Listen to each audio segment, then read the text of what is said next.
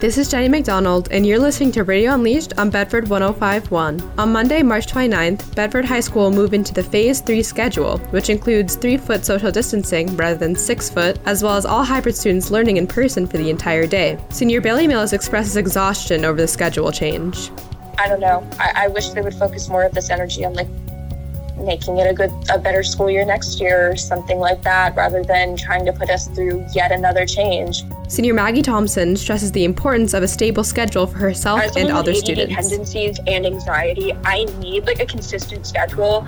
And i know a lot of kids have anxiety and consistency helps the Phase 3 schedule also includes changing Wednesdays, which in Phase 2 were a kind of extra help day with which to communicate with IB teachers. Now in Phase 3, Wednesdays will be a regular four block school day. Milla shares her thoughts on this change. IAs may be done, but we are ramping up to our tests, and I know some teachers still have content left to do. This is Jenny McDonald, and you're listening to Radio Unleashed on Bedford 1051. Tune in for more next week.